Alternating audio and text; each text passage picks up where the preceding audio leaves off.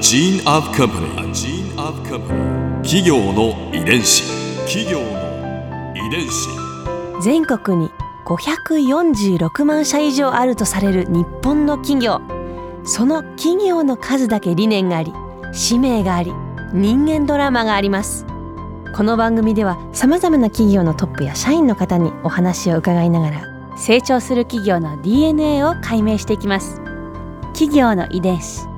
ナビゲーターは私はるかクリスティンと株式会社エイベック研究所代表の武田隆さんです。武田です。よろしくお願いします。さて今日は株式会社 JR 東日本ウォータービジネスの取締役営業本部長笹川俊成さんをお迎えしています。笹川さんよろしくお願いします。笹川です。よろしくお願いいたします。よろしくお願いします JR 東日本ウォータービジネスさんですけど、これお名前の通りもともとは JR から生まれた会社なんですか？そうですね。9年前に、まあ、設立されたまだ新しい会社です。はい。もともとはあの弊社ができるまでは、まあ、グループ会社たくさんあるんですけれどもこの清涼飲料事業はグループ会社が個別にそれぞれやっていたんですね。で通常はあの、まあ、こういう事業再編するときはこれ、まあ、JR のグループ会社だけじゃないと思うんですがその事業をやってる一番大きな会社にまとめてその会社が持ってる知見をもとに、えー事業を展開していくというのが普通だと思うんですね。はいで実は今回のこの私たちの飲料事業でいうとわざわざこの再編のために一つ新しい会社を作ってそこに集めたんですよ。あでさらにですねそこには過去飲料事業に携わってなかった若い社員を多くうん。若い社員が多く集められたんですね。でなかなかあまりないケースなんですけどそこにはもう明確にうん。あのメッセージがあったというふうに私たちは感じてまして。うんうんやっぱりあのこれまでの既存の事業にとらわれずにやはり新しい発想で、まあ、ビジネスをえー生み出していけと。まそういうことを期待されてるんだろうというふうに感じました。はい、なのであの私たちにとっては新しいことにチャレンジするだとか新しい価値を世の中に生み出していくまあイノベーションするみたいなことはもう使命だとかうんミッションだとか、まあ、そういう感じがありますね。はい。実際自販機で言うと、あのタッチパネル式の自販機で言うとですね、よくあの海外にあったもの持ってきたんですかとか、はいよく質問されるんですが、これ実はあの社内の若手社員のアイデアから本当に生まれたものなんですね。へ若手社員みんなで集まって、あの自販機はどうあるべきかとか、ー。どう進化させられるんだみたいなことでみんなでどんどんアイデアを出し合ってですね、うんうん。でそのアイデアを実現するにはどんな技術が必要なんだみたいな。でその技術を持ってるのはどんな会社なんだみたいな。調べて実際にそのそういう企業様のところにですね訪問して一緒に作ってもらえませんかみたいなお声掛けをして参加していただいた企業を集めてプロジェクト開発したのがまさにこの実際自販機なんですね。じゃあもう本当にアイディアから一からはい、始まったんですね。そうだね。はい。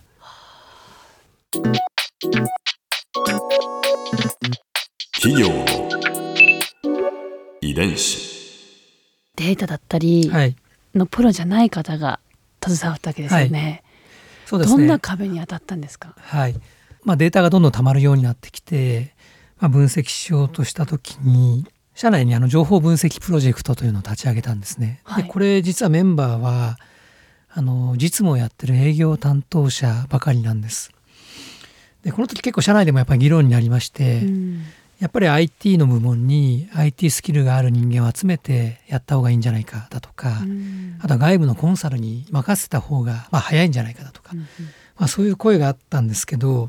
まあ、あえて素人集団でしたが、うん。あの営業担当者を集めてやることにしたんですね。それはあえてなんですか？これはあえてそうしました。あのやっぱりこう、まあ、データ分析にはこれは限らないと思うんですけれども外部からあるいは他人から与えられたものについては当然それを繰り返すことはできるんですけど、うん。やっぱりそこからまた新しいものを生み出すものってなかなかできないなという感じがするんですね。あ自分たちの中から生み出されたものじゃないと、はい、やっぱこう苦労しながら、まあ、自ら手掛けるとあの、まあ、そこでいろんなことを知ることになります。知見がたまりますし、まあ、当然成功すれば自信にもなって新しいことを取り組む、まあ、意欲にもつながりますし、まあ、仮に失敗したとしても、まあ、こういうことではうまくいかないんだという知見がこれはこれでたまるので、うん。まあ、それは非常に重要なことだなというふうには感じてるんですね。なので最初このプロジェクトを作った時は本当にみんなですねどうしていいか分かんない みたいな話になってうん。全然進まない時期があったんですけどあの一つなんかこう成功事例が出てくるともうそれがどんどんどんどん大きくなっていくというか他のところに派生していってあの新しいものが生み出されるようになっていきましたね。はい。そういうこうデータ分析の結果、まあ、いろんな仮説が生まれていったわけですか？はい、そうですね。商品開発でいうとはい。落ちないキャップを採用したミネラルウォーターフロムアクアの開発リニューアル開発も、まあ、その中の一つですね、はい。これも若手社員でしたけどそもそも駅中でミネラルウォーターっていつ買われてるのかなっていうふうに疑問を持ったことが本当にスタートなんです。でその時にこれ電車に乗る前なのか降りた後なのかどっちなんだってことで社内で議論白熱した議論になったんですね。はい。うん大体社内半分に分かれまして、うん。いや乗る前に決まってんだろうとか、うん。いや降りた後に決まってんだろうって話当然その会話からは何何も導き出されないんですけど、うん。うんそれぞれそれなりにやっぱり理由があるんですね、うんあの考え方があるんです。で、うんじゃあ実際データがあったのでえ分析をして確認しようということになったんですね。結果が出出るわけですね。はい出たんですうん具体的にはあの郊外に住まれてる方があのどの時間帯にどこの自販機でミネラルウォーターを買ってるかを調べたんです。はい。そうするとですね郊外の方は朝郊外で買っていて、うん夜は都心で買っている人が多いってことが分かったんですね。おということはうん。乗る前だ。そうなんです。そそういう仮説がやっぱり立ったんですよ。うん。でただこれちょっと面白い話があって、まあ、こういう結果が出たんでそれをもとにリニューアルをしますと言ったらですね降りた後派の人たちが、うんそんなはずはねえと言い出すんですよ まだ言い出すんですよ。あの、うんそんな朝の忙しい時にうん。買ってる時間があるかと人がたくさんいるのに持ち歩けるかと、飲めるかという話があったんで、うんうんあのアンケート調査を取ったんですね。そうしたらですねあの7割以上の方が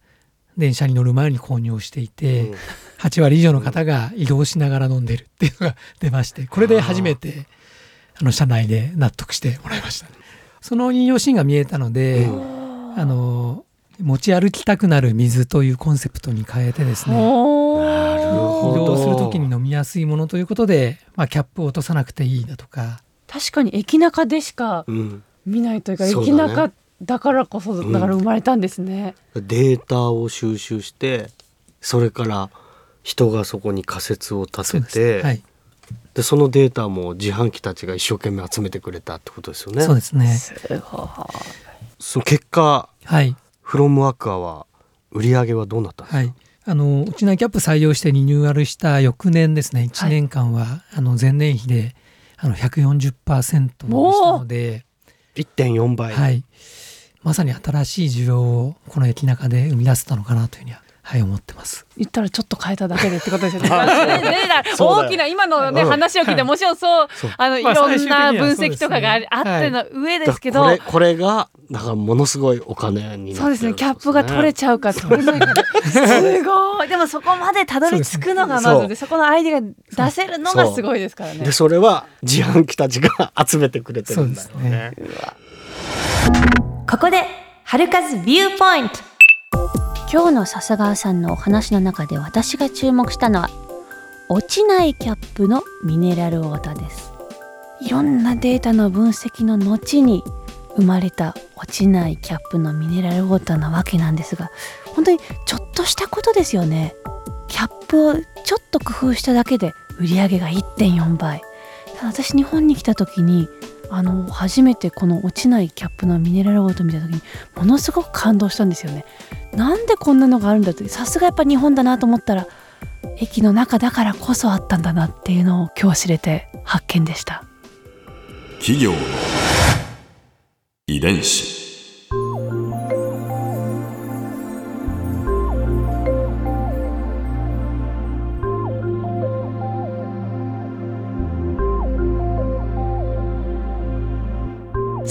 この番組はポッドキャストでも聞くことができます